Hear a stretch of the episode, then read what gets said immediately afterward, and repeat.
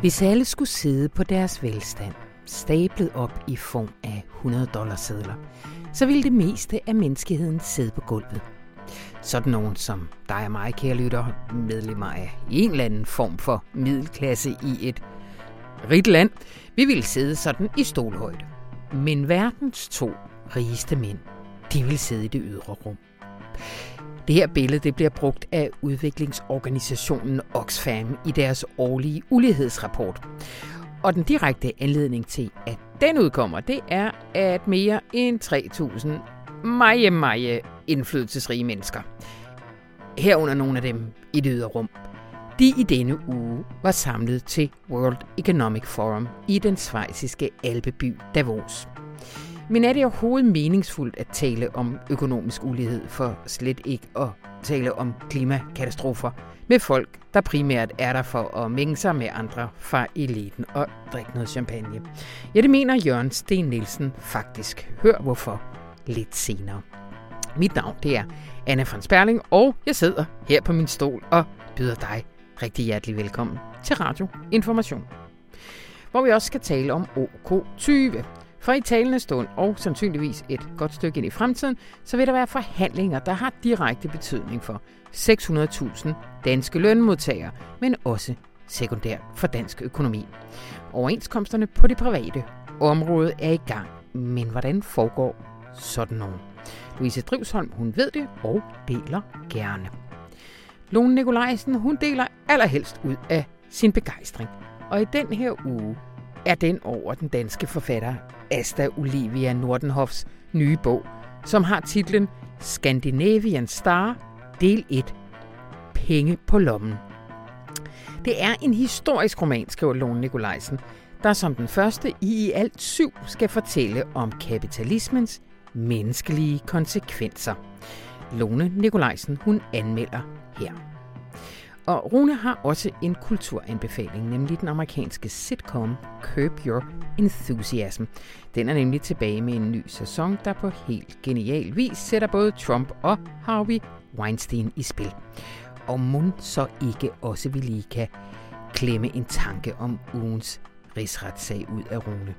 Rigtig hjertelig velkommen til.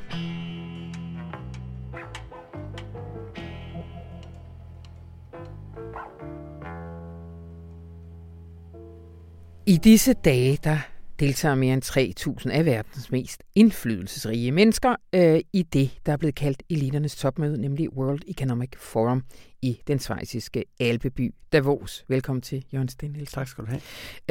Øh, før vi kommer til i år, hvad, hvad er ligesom Davos historie? Hvad er det for en størrelse? Jamen, det er faktisk 50 års jubilæum i år, mm. og det er jo et, øh, et initiativ taget for 50 år siden af ham, der stadigvæk står i spidsen, Klaus Schwab, en, en tysk erhvervsmand, som har haft denne her personlige vision om, at hvad skal vi sige, ved at erhvervslivets ledere mødes, og også mødes med politiske ledere, kan man have en diskussion om øh, erhvervslivets moralske ansvar og retning her i verden og sådan. Øh, så det er ligesom fra starten været hans vision. Øh, samtidig med, at det er et træf, hvor man laver sådan øh, forretningsaftaler i korridoren og drikker dyre cocktails og, og flyver i privatjet dertil og sådan, ikke? Det, så. Ja. ja. Og så er det altså domineret af tunge erhvervsledere fra verdens store virksomheder, øh, men også med et, et større element af politiske ledere og med et voksende element af repræsentanter fra civilsamfundet. Ja, vi skrev nemlig forleden dag en øh, overskrift, der hed Davos er blevet lidt i øh, parentes mere folkelig. Øh, ja. hvad, hvad er der sket med den? Jamen, der er sket det, man kan sige, at, at øh, de vrede øh, aktivister, som for bare et par år siden stod ret langt fra konferencecenteret i Davos, fordi de blev holdt væk af politiet og protesterede med skilte og råb osv., at de nu, øh, deres repræsentanter, er inviteret ind til at tale på de, på de fineste talerstole i Davos. Mm-hmm. Øh, eksemplet er øh, i tirsdags, for Greta Thunberg besteg talerstolen og holdt en tale til hele den store forsamling. Ja. Det er sådan et billede på, at, at der sker noget, ikke? at Davos ændrer signal, fordi verden ændrer sig, fordi der er nogle konflikter, som er ligesom så akutte, så man kan ikke bare lukke sig inde og vende ryggen til den virkelighed, der, der presser derude. Mm. Og fordi verdens øh, 3.000 mest indflydelsesrige vågnede op en morgen og tænkte, nej, nej, vi har tænkt helt forkert om det her. Eller hvad? Det var et ledende spørgsmål. Ja. Nej, jeg tror, det for deres, altså, det er jo en broet flok. Ja. Der er jo nogen, som, som øh, der er faktisk en af dem, der siger, øh, det er mine børn, der har overbevist mig om, at, at vi er nødt til at, at gå anderledes til det her med klimaudfordringerne typisk. Ikke? Øhm, og der er andre, der siger, i hvert fald tænker, hvis ikke vi i en eller anden forstand går forrest, i hvert fald retorisk, så får vi enten socialt oprør mod det, vi går og laver, eller vi får politisk regulering. Det bedste, mm. vi kan gøre, det er selv at tale og måske endda agere progressivt grønt, for at sikre, at vi kan bevare vores forretning i så en øh, forhåbentlig mere bæredygtig udgave. Ikke? Mm.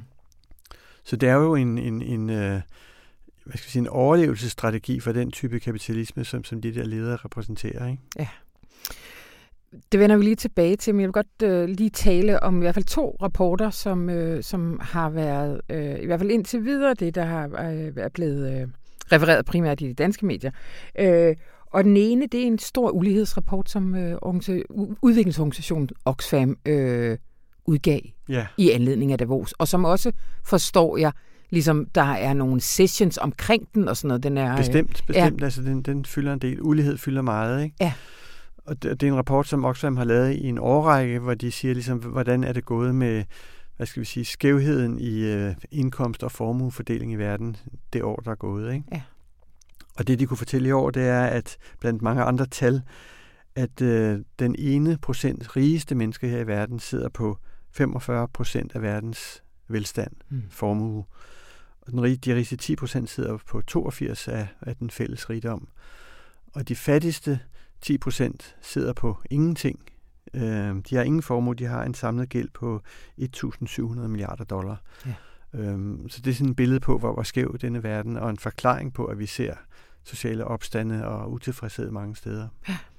Og køn også meget som en, en ulighedsskabende faktor? Ja, de betoner i år, at, øh, at øh, den befolkningsgruppe, som er hårdest ramt af uligheden, det, det er kvinderne. Øh, og der er jo et, øh, et fantastisk og hvad skal vi sige, samfundsbærende arbejde udført ulønnet af kvinder i form af, at de holder, holder husstanden kørende, mm. øh, men, men ikke respekteres for det.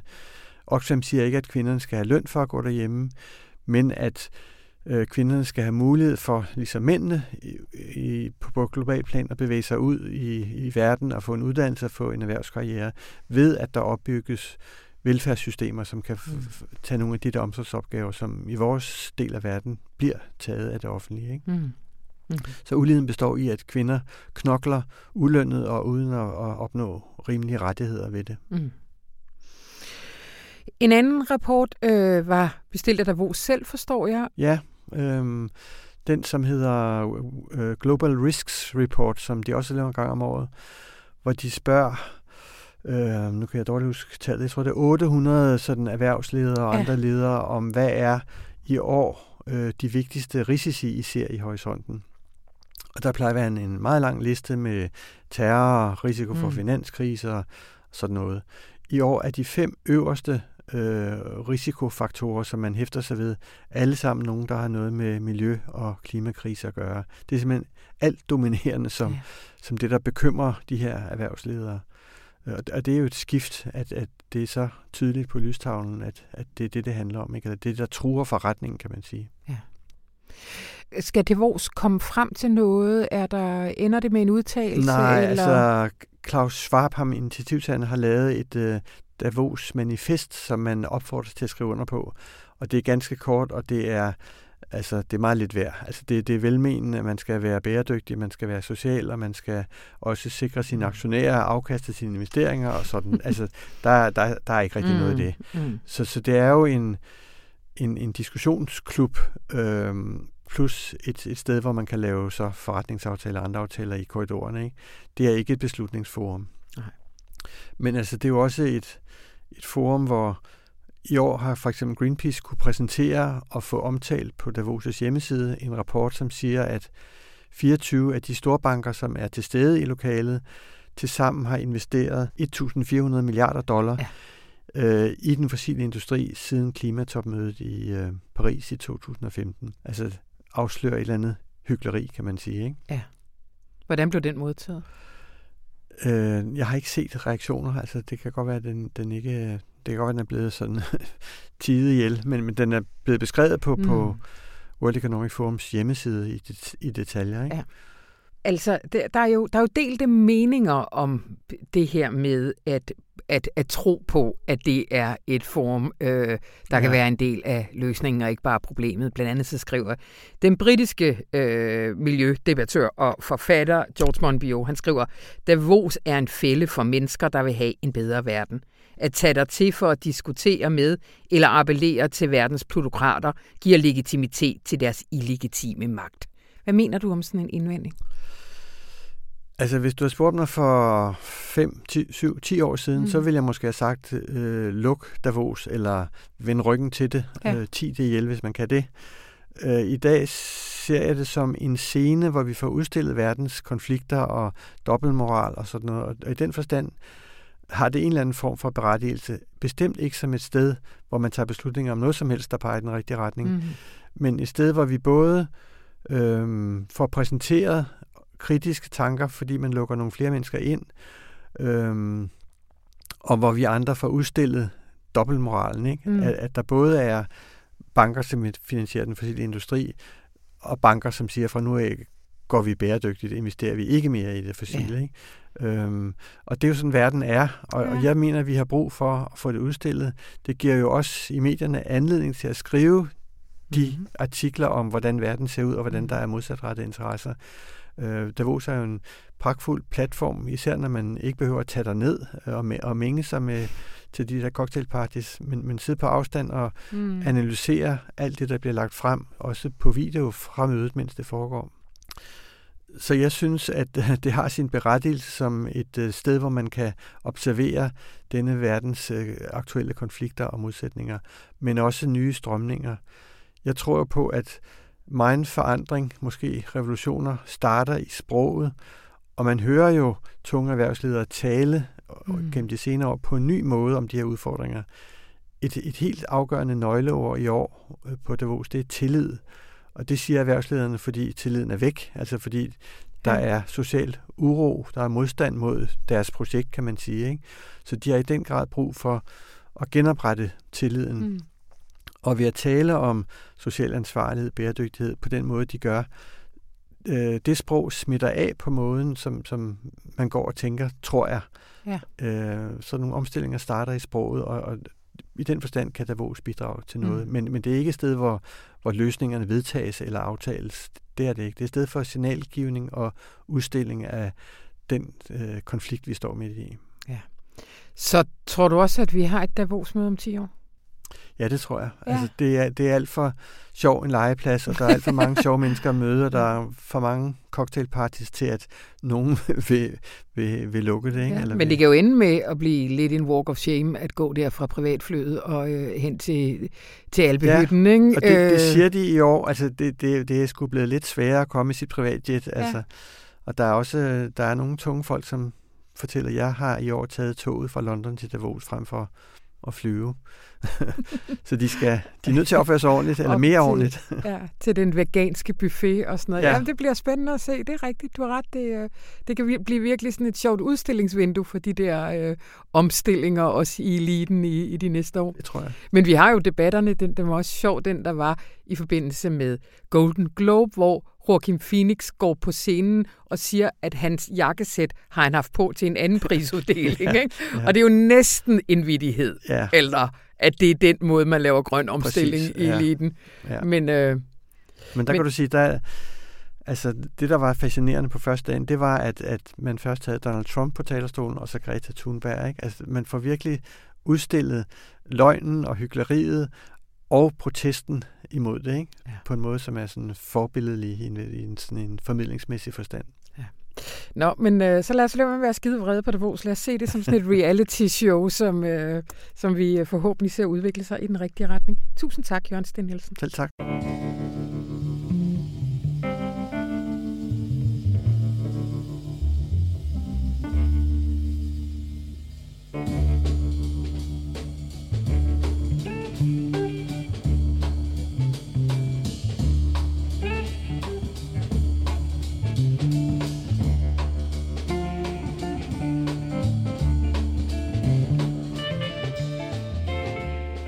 Denne uge udkommer Asta Olivia Nordenhofs nye roman. Og velkommen til, Lone Nikolajsen. Mange tak. Det skal siges øh, med det samme, at det er Tue Andersen Eksø, der har anmeldt den i avisen, og den linker jeg selvfølgelig til. Men du har talt med Asta Olivia, og så har du læst den. Ja. Og så har du siddet over for mig i vores storrumskontor og simpelthen været så begejstret. Ja, det har jeg. Ja, så, øh, og, det, det vender vi tilbage til. Øh, men Lone, allerførst, den hedder Del 1, Penge på lommen. Del 1, hvad for noget? Ja, Scandinavian Star del 1, det er fordi, at den her 170 sider lange roman, det er i, i virkeligheden bare overturen til et helt usædvanligt mm-hmm. romanprojekt, en sådan helt usædvanlig øh, format i dansk litteraturhistorie. Det er meningen, at der skal komme syv forskellige bind mm-hmm. i mhm. den her romanserie Scandinavian Star, øh, og det kommer til at være vidt forskellige fortællinger fra forskellige tidspunkter i historien, både den nære fortid, den fjerne fortid og også den nære fremtid. Mm-hmm. Øhm, og omdrejningspunktet for de her syv romaner kommer til at være skibsbranden på Scandinavian Star 7. april 1990. Ja. Men i denne her del 1, der hedder Penge på lommen, der bliver sagen bare lige præsenteret, og så er der ellers en, en ganske tynd forbindelse mellem de romankarakterer, det egentlig handler om, og så Scandinavian Star. Lad mig lige, fordi du skriver, at der simpelthen på første side, der har hun allerede legnet de syv romaner op. ja, om på, på, på bagste side, der står der Scandinavian Star som overskrift. Så står der del 1, penge på lommen, ja. den er streget over. Og så kommer de næste seks, som hedder Ideer, og del 3 hedder Maria Atlantis. Øhm, og så kommer del 4, Ideer 2, del 5, Jørgen Offros, som jeg tror skal handle om den lastbilchauffør, der var dømt for ildspåsættelse, ja. og som var hovedmistænkt i mange år, indtil det norske politi droppede mistanken mod ham, fordi han ligesom var død før den sidste. Ja. Men hun har simpelthen allerede legnet alle syv op. Ja, de findes inde i hendes hoved, de findes inde i hendes hoved. Ja, og det synes jeg bare er for sejt egentlig at have udtænkt så stort et projekt. Ja. Altså, jeg kan godt lide store projekter, og det er det her. Øhm, og fordi det også er så god en bog, som det er, så har jeg sådan lidt følelsen af, at der sker noget dansk litteraturhistorie. Altså, der, ja. kan det jo, der er det bare rigtig fedt med det her arbejde, man kan få lov at læse bogen før de andre. Ja. Jeg synes, det er virkelig noget særligt. Ja. Fortæl lige, hvad den handler om. Ja, det er en ulykkelig kærlighedshistorie. Mm. Øh, og den handler om en mand, der hedder Kurt, og en kvinde, der hedder Maggie. Og de mødes og bliver helt vildt hæftigt forelsket. Han er øh, gift og har et barn, øh, men forlader sin familie til fordel for hende, og de to får så et barn sammen. Ja, de er født øh, under og lige efter 2. verdenskrig, og en stor del af romanen foregår i 1980'erne på Nyborg-egnen, hmm. hvor han driver et øh, busselskab, og hun går derhjemme. Øh, og efter, eller egentlig samtidig med, at deres øh, forelskelse sådan blaffer, der begynder forholdet at være voldeligt, både psykisk og fysisk. Så det er historien om et ulykkeligt livslangt parforhold, præget af vold og forsmåelse, mm. og kulde og distance, øh, men også af kærlighed. Og så er det historien om, hvad penge betyder i menneskers liv, øh, hvordan man kan være udsat i den økonomiske orden, som Kurt og Maggie øh, vokser op og under og lever i. Mm. De er begge to sådan fra trange kår, altså Kurt er den sidste i en stor børneflok, der ikke var råd til, og øh, den her følelse af at være, til, være kommet til ulejlighed i verden, den er, mm. den er fuldstændig, den er han fuldstændig gennemsyret af.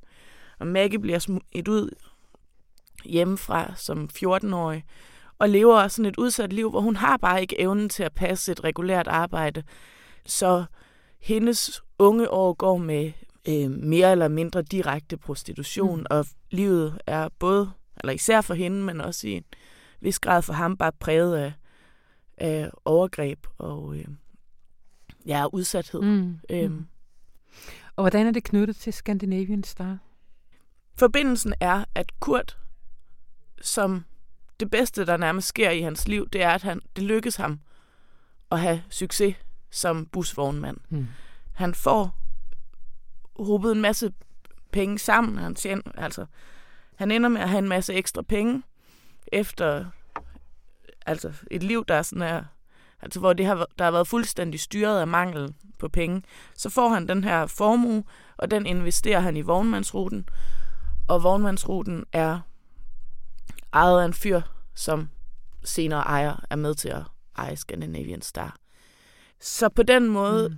der kanaliserer han sit livs største succes, de her penge, ind i sådan et spekulativt økonomisk foretagende, hvor han ender med at miste dem, fordi de andre er mere snedige end ham. Ja. Han forstår, hvordan man reparerer en bus.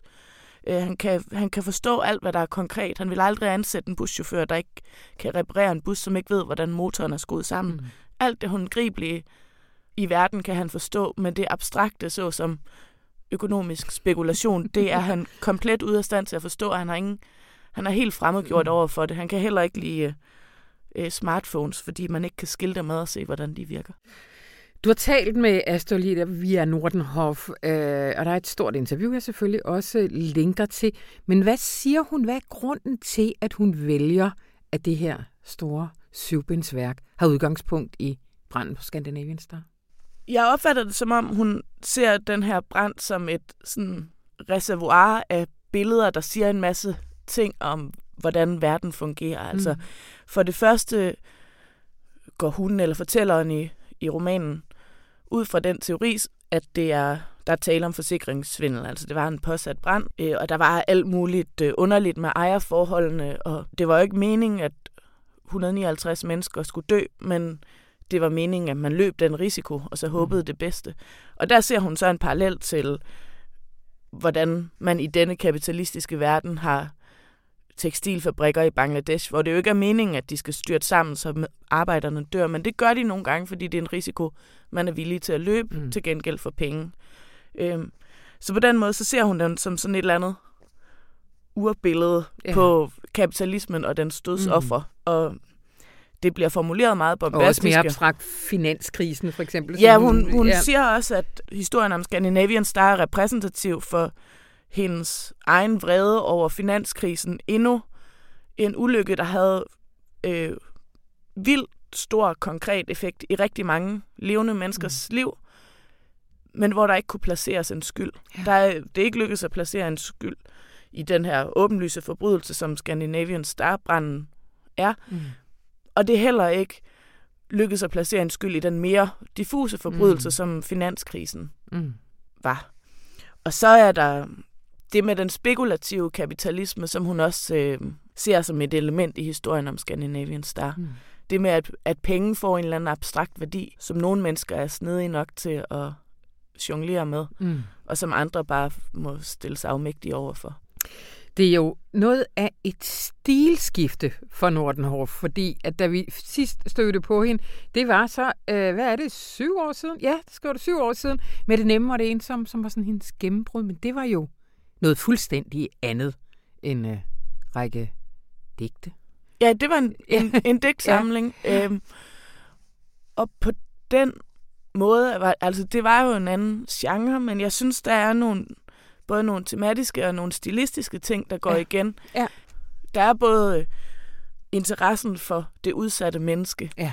som rummer alt mulig ømhed og alt mulig åbenhed over for verden, men som samtidig er prisgivet nogle ydre samfundsmæssige omstændigheder, øh, som kan være meget nådesløse.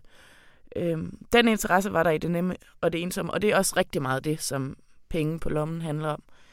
Og så er der en humor, som går igen, mm. og mennesker og deres sansninger i verden kan jo beskrive så klart og originalt som, jeg ved ikke hvem anden. Ja. Øhm. Men, men du har kaldt det der øh, socialrealisme. Ja. Altså, det, er, ja. ja. det handler om om menneskers liv i den sociale ja. virkelighed, ja. Og, ja. og hvordan sociale vilkår er afgørende for, ja. hvad der bliver følt og oplevet og erfaret og tænkt. Ja. Og det er et forsøg på at sige noget relevant og kritisk om virkeligheden. Ja. Så på den måde mener jeg bestemt, det er ja. social realisme. Hvad er det? Prøv, prøv at gå helt tæt på. Kan du ikke finde et eller andet? Hvad er det, der gør, hun skriver så skide godt? Jo, altså... Typisk så det, der er sjovt i den her roman, og egentlig også i, øh, det nemme og det ensomme, er også det, der samtidig er enormt sørgeligt. Mm. Altså et, et rammende, men overraskende billede. Øhm, Det er jo typisk det, man griner i noget, der både er enormt præcist og enormt overraskende. Ja. Men jeg vil læse øh, bare nogle linjer, der beskriver Maggies forhold til Kurt øh, et godt stykke hen i deres øh, parforhold. Der er sikkert ikke nogen, der ved, at det var hende selv, der bad Kurt om at finde nogle andre. Hun kunne ikke gå i seng med ham så meget som en gang til. Hun bad ham finde nogle andre og følte en meget begrænset lettelse, som hvis man efter at have presset længe og hårdt, bare frigiver en kort lydløs prut. Og nu griner du, fordi det er noget... Det, det har noget med røv at gøre, men Nej. altså... og det er også en god grund til at grine. Men Nej, det, det, det gør jeg ikke. Det var meget mere avanceret. Det var meget mere avanceret grund til, at jeg grinede. Det var sådan noget med, at det var overraskende, hvad du sagde lige før. Og præcis. Ja, og præcis. Ja. Ja.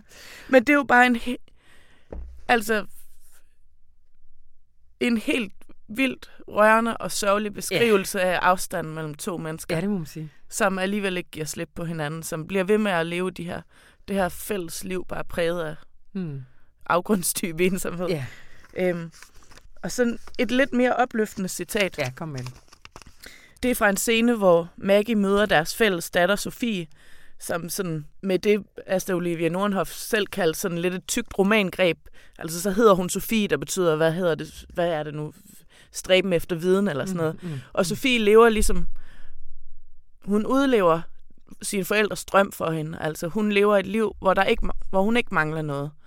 Og hun læser psykologi på universitetet og føler sig hjemme i verden og Mm. mm. har selvtillid. Og, og det betyder så også, at afstanden mellem Sofie og hendes mor Maggie er enorm. Altså fordi de lever helt forskellige liv. Øhm, men Maggie og Sofie, de mødes på en café inde i Odense, hvor Sofie læser, og så har Maggie virkelig taget sig sammen for at komme op i øjenhøjde med sin datter. Og det lykkedes hende at blive... Altså, datteren frigør også noget i hende. Hun gør hende kæphøj på en måde, som er sådan helt vidunderlig at, at læse om, når man lige har læst om, hvor, dår- hvor, hvor trist hun ellers er. Øhm, og Maggie snakker lidt om en hæk, hun egentlig ikke gider klip, og så kommer hun i tanke om noget andet. Jeg har forresten også læst lidt i den bog, du har givet mig. Freud. Det er altså lidt opblæst. Ved du, hvad jeg tænkte på? Hvis Freud skulle forestille at være genial. Jeg tænkte på, hvor genial jeg kunne være blevet, hvis bare jeg havde haft tid til at blive det. Nå, fint. Er det ikke en vidunderlig Jo. romankarakter, Det er der siger sådan noget der? Og bare, altså, så tænker jeg jo på, hvor, hvor genial Maggie kunne være blevet, hvis hun bare havde haft tid til at blive det. Og hvor geniale alle mulige udsendte mennesker kunne være blevet, hvis de havde haft tid til det. Hvad svarer Sofie egentlig? Så slutter kapitlet. Nå, okay. øhm, jo, nej, så sker der det i scenen, at hun spørger moren, hun spørger Maggie, om hun var feminist, da hun var ung. Okay. Og til det kan hun bare svare nej. Det var endnu en af de ting, hun ikke havde tid til. Nå, altså, ja, hun havde, hun havde så travlt med ligesom bare redde sin egen Overleve, røv. Hun havde ja. ikke, altså sin egen kvinderøv, hun havde ikke tid til at være Nej. bevidst om, at feminisme var noget, der fandtes ja, i verden. Igen, det er mere abstrakte. Ja, Lone Nikolajsen, tusind tak. Og jeg linker selvfølgelig til interviewet. selv tak.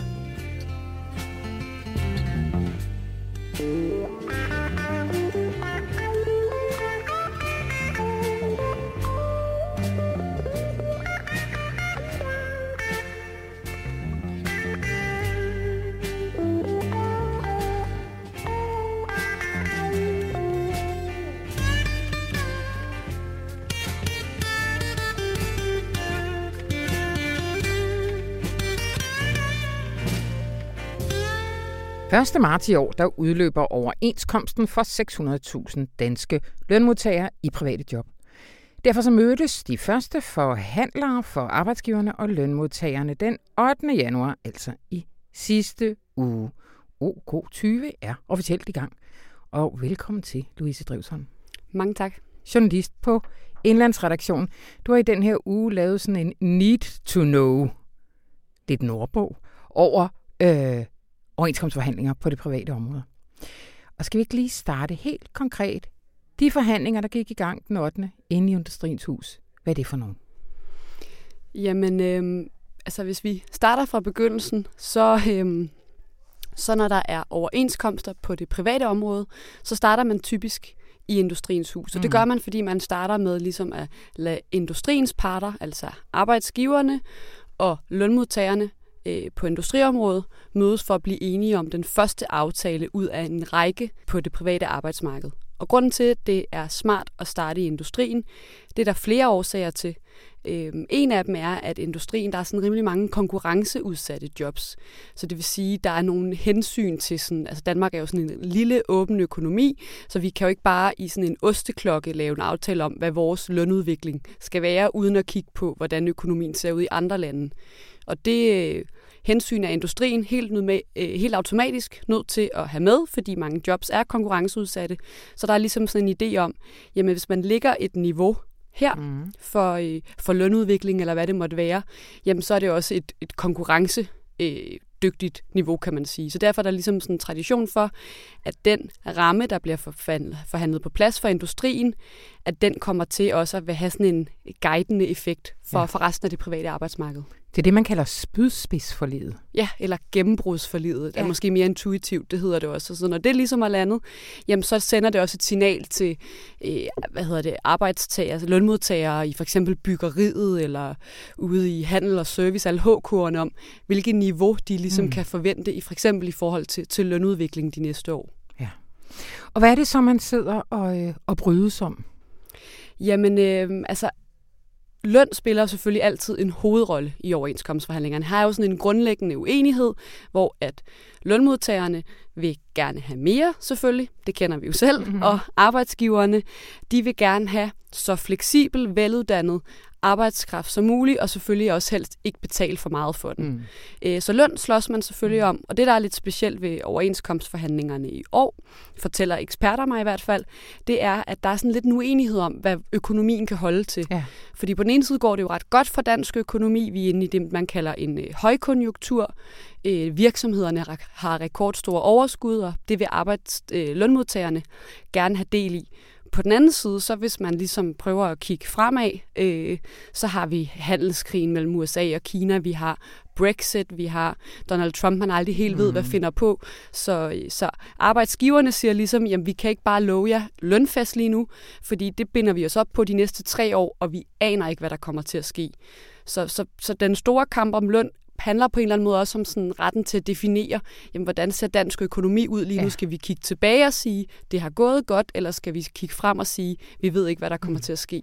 Og du har talt med en ekspert, der siger, at de ligger usædvanligt langt fra hinanden på lønområdet. Ja, det er i hvert fald øh, meget uenige om, hvordan Men, man skal ja. anskue situationen. Så der kunne man godt forestille sig, at der bliver brugt noget energi. Så det er i hvert fald en af de ting, mm. de kommer til at... Øh, at forhandle potentielt skændes om i, i forhandlingslokalerne. Øh, noget andet, det bliver øh, sådan fleksibiliteten mm. i, mhm. hvordan man får løn. Det der også hedder en fritvalgsordning, som går ud på, at man som lønmodtager har ret til at bruge en del af sin løn på, på noget andet, end måske bare få dem udbetalt. Man kan få mere i pension, man kan få nogle flere fridage, man mm. kan komme på en eller anden seniorordning, man kan få efteruddannelse. Det er jo ligesom en måde at anerkende, at man undervejs i sit arbejdsliv kan være forskellige steder, og det skal man have noget frihed til, der, og selv at prioritere sin løn alt efter, hvor man er. Det kan også være noget, man, man forestiller sig kan komme til at fylde noget. Og så er et emne som social dumping jo også fuldstændig uundgåeligt, fordi mange af de her, altså transportsektoren, byggeriet osv., øh, er både, der er både konkurrence fra udenlandske øh, arbejdstagere, øh, men der er jo også bare nogle lave lønninger. Øh, så jeg tror også, vi kan forvente, at social dumping bliver et område, man, øh, man kommer til at være ret uenig om. Ja. Der er lige sådan nogle sådan lidt tekniske begreber, som vi kommer til at slynge om os med i den tid, der kommer. Minimallønssystemet. Kan du ikke lige forklare det? Jo, når man kigger på sådan det danske arbejdsmarked, så har man grundlæggende to lønsystemer på det private arbejdsmarked. Øh, der er minimallønssystemet, og så er der normallønssystemet.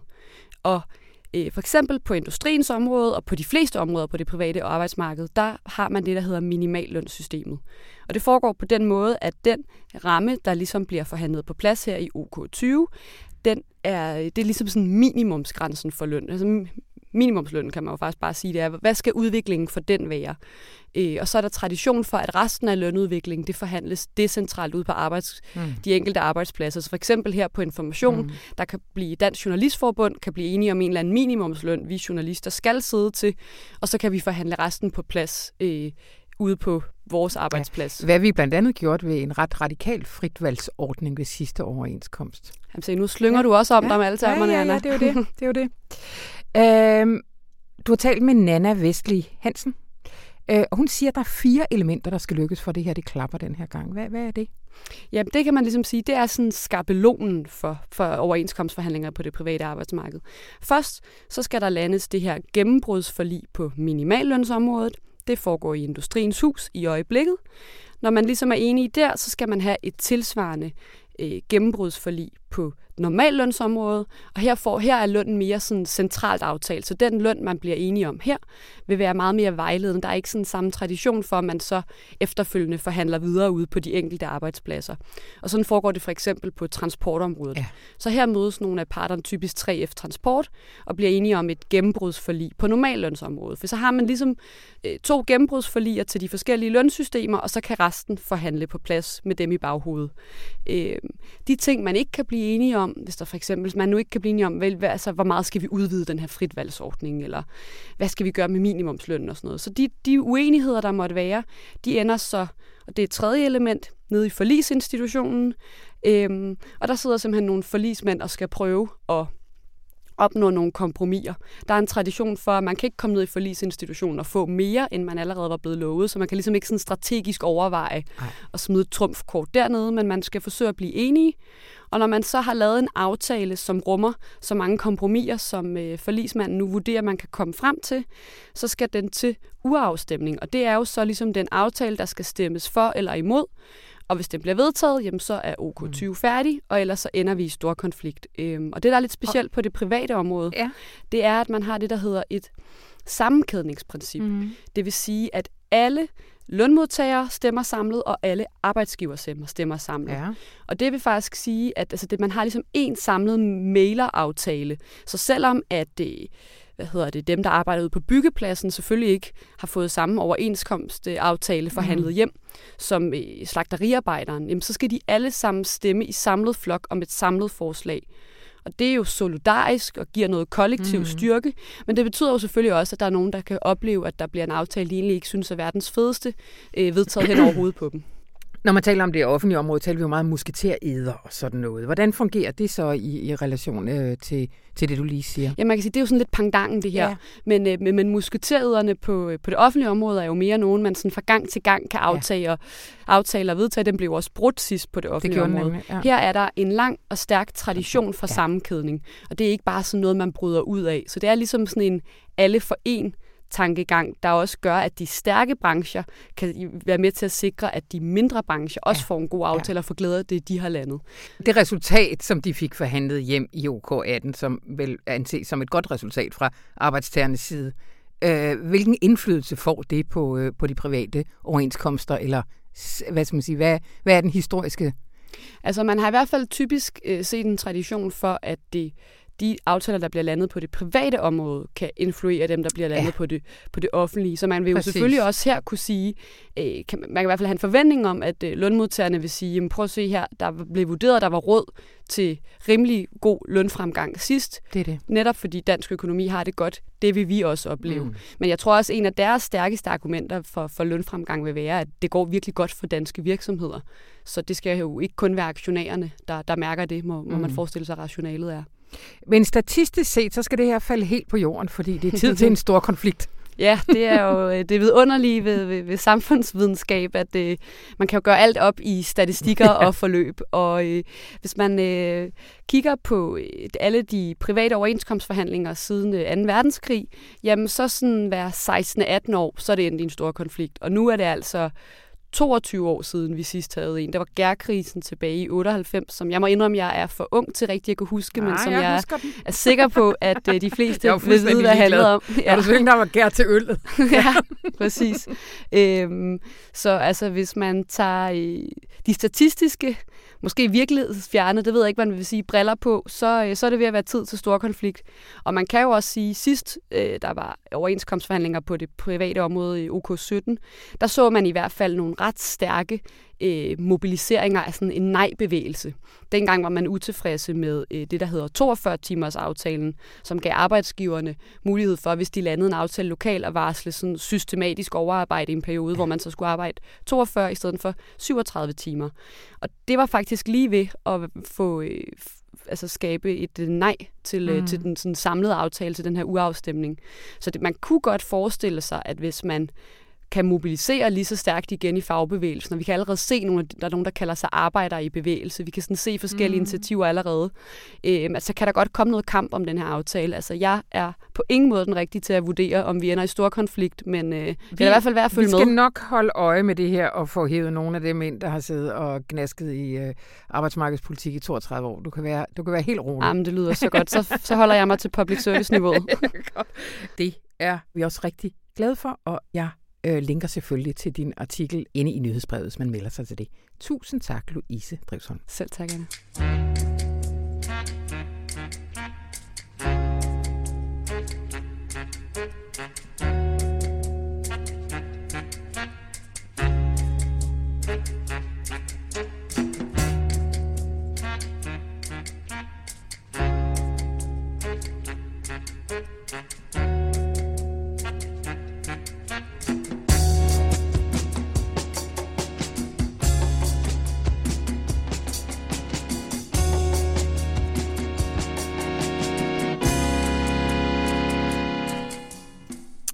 Rune. Hej Anna.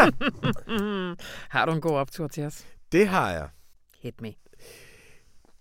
Larry David, som jo var hovedforfatter bag Seinfeld, og som efter han lavede Seinfeld, lavede sit eget show, Curb Your Enthusiasm, er jo en stor jødisk, amerikansk New York komiker. Mm. Og han har jo lavet den der Curb Your Enthusiasm-serie for 20 år siden, kom første afsnit af den som er epokegørende, fordi de bare spiller sig selv. Altså det der med, i lang tid har det været sådan, at Hollywood-stjernerne stod i vejen for fiktionerne. Så når du ser en film med Robert De Niro, så ser du ikke Robert De Niro spille en rolle, så ser du Robert De Niro. Mm. Og det der med at lave en tv-serie, hvor man bare spiller sig selv, mm. altså er fiktionen ophævet, og så er skuespillerne bare den sejrende klasse. Og der er han jo trukket ud i et ekstrem. Så den der Curb Your Enthusiasm er et portræt af den sejrende liberale klasse. Dem, der mm. engang var en modkultur, men nu er... Han, så, han er jo nok... Han er milliardær. Han er det, vi i Danmark vil kalde... Eller han er i danske kroner milliardær og mm.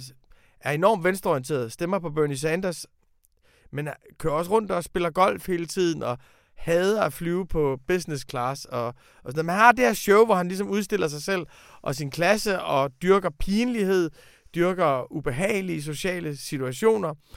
Og der er lige kommet en ny sæson. Mm. Den mhm. tiende sæson er startet i den her uge.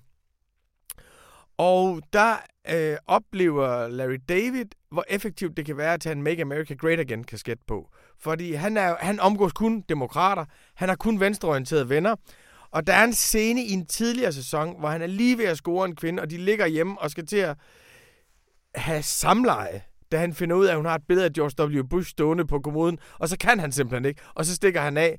Så han er fysisk venstreorienteret, og han er en del af den stamme, som er venstreorienteret. Men der er så en genial øh, sekvens i den nye sæson, hvor der er en øh, igen en, en, en jødisk entertainer, som gerne vil have et møde med ham, og Larry David kan simpelthen ikke få ham væk. Og så tager Larry David en Make America Great Again kasket på og den fungerer suverænt for ham socialt. Altså han slipper for alle de mennesker, han ikke vil have noget med at gøre, og folk de bliver rasende, men det at være Trump-tilhænger som socialt tegn, det frigør ham fra alle de sociale forpligtelser, han ikke bryder sig om. Øh, så man, da vi får effekten af Make America Great Again-kasketten. Men hans bedste ven og manager, som hedder Jeff, og er en rigtig, han er et rigtigt svin over for kvinder. Mm. Øh, virkelig en kvinde misbruger Øh, og man følger hele tiden i det, et af de første afsnit, der er han på hospitalet og lige ved at dø, og så siger han til Larry, Larry, kan du ikke gå hjem i min lejlighed og gå om bag mit klædeskab? Om bag mit klædeskab ligger pengeskab, der ligger alle mine pornofilm. Fjern dem, så folk ikke finder dem, når jeg dør. Øh, så det, at han er et svin, har været noget fortroligt imellem dem. Øh, og noget, som alle ser hele tiden har, har, har fulgt med i, at han er en mand, der lever af sin libido. Øh, og der er så sket det i den nye sæson, at alle forveksler ham med Harvey Weinstein, mm-hmm. fordi han ligner Harvey Weinstein. og jeg synes, det er en genial iscenesættelse, at, at, at de to stammer, der er i USA, at den ene, øh, vores progressive liberale stamme, der sønder det Harvey Weinstein, og den frigjorthed, de har haft omkring deres seksualitet, er blevet umulig at udleve længere, fordi den ligner, mm. den ligner Harvey mm. Weinstein. Jeff, han er ikke Harvey Weinstein, men han er det en lille smule, mm. og derfor kan man ikke hænge ud med Jeff længere. Og Trump er ligesom den stamme, som de er imod, og jeg synes det der med at bringe Trump og Harvey Weinstein i spil sammen i den mm. samme tv-serie, at de to spille sig ud over for hinanden og se de sociale reaktioner på det, det synes jeg simpelthen er genialt. Kæmpe optur. Kæmpe optur. Man kan se den på Netflix, er det ikke sandt? Nej, man kan se den på HBO. Det er på HBO. HBO Nordic. Vi tager den lige igen. Man kan se den på HBO Nordic. Er det ikke sandt? jo, det kan man. Det kan man. Og det næste afsnit, det kommer på mandag. Godt. Øh, det, der jo er lidt sjovt, det er jo, at Curb Your Enthusiasm er jo forlæg for Kloven. Yes. Det har de jo heller aldrig nogensinde lagt skjul på. Og i næste uge, der får vi en ny klovnfilm. Det gør vi. Har du set den? Nej, det har jeg ikke. Nej, men det ved jeg, at Lone Nikolajsen har. Og hun anmelder på torsdag. Og det kommer vi til at høre mere om i Radioinformation. Hun kommer nemlig også herind. Luksus. Mm. Øh, og nu når jeg har dig, fordi jeg kommer ikke til at have andet rigsretssag i den her uge. Der er så meget andet. Der er spændende. Øh, kan du lige sige kort, hvad, hvad er der, hvad er der, er, er, er der sket noget spændende? Er der noget, vi skal vide? Man kan sige, at inden rigsretssagen gik i gang, så var det meget, meget usandsynligt, at Donald Trump han ville blive afsat fra embedet. Mm. Fordi der er et flertal af republikanere i senatet, og der er 20 republikanere, der skal omvendes, hvis de skal op på de 67, der skal til for at afsætte ham. Så det er fuldstændig usandsynligt, at han skulle blive afsat. Det har vi fra starten vidst, det har været præmissen for det. Så har vi så brugt de første dage af rigsretssagen høringerne i senatet på at afklare, hvordan processen skal finde sted. Og det, der står klart nu, det er, at republikanerne, de vil ikke have, at der skal indkaldes nogen vidner, mm-hmm og de vil ikke have, at der skal være nogen beviser. Vi skal lige sige, står klart nu her torsdag eftermiddag, hvor vi optager. Nemlig. Ja. Så til at starte med, var, vidste vi, at han ikke ville blive afsat vi vidste det ikke, fordi vi har altid taget fejl i vores forudsigelse af amerikansk politik. Vi tog for givet, at han ikke ville blive afsat. Men nu begynder man efterhånden faktisk at have en fornemmelse af, at der slet ikke bliver nogen sag. Mm. At det, der er nu, forhandlingerne om processen, er den sag, der bliver, fordi republikanerne simpelthen ikke vil have vidner, og de vil ikke have beviser, og de har flertallet i senatet. Mm. Og der, altså, på en eller anden måde havde jeg jo regnet med, at den her rigsretssag ville blive en slags offentlig teater, hvor vi kunne følge med i ja. øh, sagen mod Trump og se noget drama af nogle folk, der udtalte sig, og republikanere, der afhørt, demokrater, der afhørt, og der har vi ikke fået, der får vi ikke noget som helst. Mm. Og det er på en eller anden måde, synes jeg, hvis man skal sætte det på spidsen, er det faktisk lidt et nulpunkt for den amerikanske retsstat. Ja. Fordi den eneste instans, der findes i USA, som kan sætte grænser for præsidenten, det er en rigsretssag. Det er senatet. Og hvis ikke senatet vil drage ham til ansvar og gennemføre en sag imod ham, så kan præsidenten reelt gøre lige præcis, hvad der passer ham. Så er der kun én instans tilbage, der betyder noget, og det er vælgerne. Mm. Og det er jo imod alt, hvad den amerikanske forfatning er bygget på. For den bygger på et system af checks and balances. Altså ingen må have en magt, som andre ikke kan tjekke mm. og begrænse. Og på den måde er det, vi oplever med Trump og den her rigsretssag, jo kulmination på en meget lang proces, som et eller andet sted er forfatningens nulpunkt. Fordi forfatningsretligt er der ingen tvivl om, at det Trump har gjort – presset en fremmed regering til at smadre hans politiske modstander og efterfølgende nægtet at udlevere beviser til den instans, der skal undersøge ham. Mm. Der er ingen tvivl om, at det kvalificerer til det, forfatningens fædre kalder for high crimes and misdemeanor, at han skulle kunne afsættes mm. på grund af det. Så du har en juridisk position, som er meget klar. Det her er det, som forfatningens fædre ville forhindre. Men du har en institution, som er fuldstændig og dels ude af stand til at gøre det, mm. nemlig senatet. Mm. Og det er jo ikke noget nyt, for det var det med, altså Clinton-sagen i 90'erne havde noget af det samme, men det accelererede til et punkt, som jeg tror ingen af os havde regnet med, mm. vi nogensinde kunne nå hen til. Mm. Et lille kuriøst arbejde til sidst. Altså da, da de iranske mullager, da de løj om, at de havde skudt det der passagerfly fra Ukraine ned, der blev det jo en kæmpe skandale, at de havde løjet og de blev tvunget til at sige sandheden. Det vil sige, i det, Amerik- i det iranske præstestyre er der faktisk en funktionel forskel på sandhed og løgn, hvor løgn er dårligt, og sandhed bliver påtvunget. I det amerikanske politiske system er der ingen instans, som kan håndhæve mm. forskellen mellem sandheder og løgn, forbrydelse og retfærdighed i forhold til præsidenten. Det er en spektakulær krise, som vi er vidne til. Mm. Og øh, den kommer du lidt tættere på, for du tager til USA næste uge.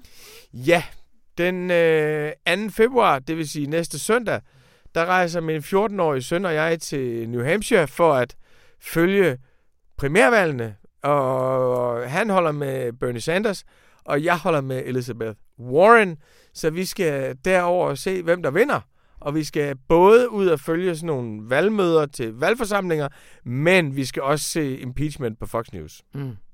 Må jeg så godt få ham igennem på øh, telefonen? Du må gerne få Nima Emanuel Lykkeberg Nielsen igennem på telefonen. Men jeg afslører selvfølgelig ikke, hvem jeg holder med, fordi jeg er en part. Godt. Tusind tak, Rune Lykkeberg. Selv tak, Anna von Sperling.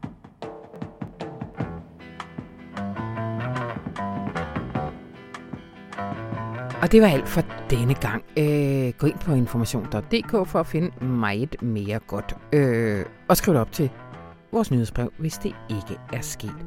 Mit navn det er Anna von Sperling, og jeg har tilrettelagt det her program, som er klippet af Astrid Dynesen. Og så må du ellers have en virkelig dejlig weekend. Hej hej.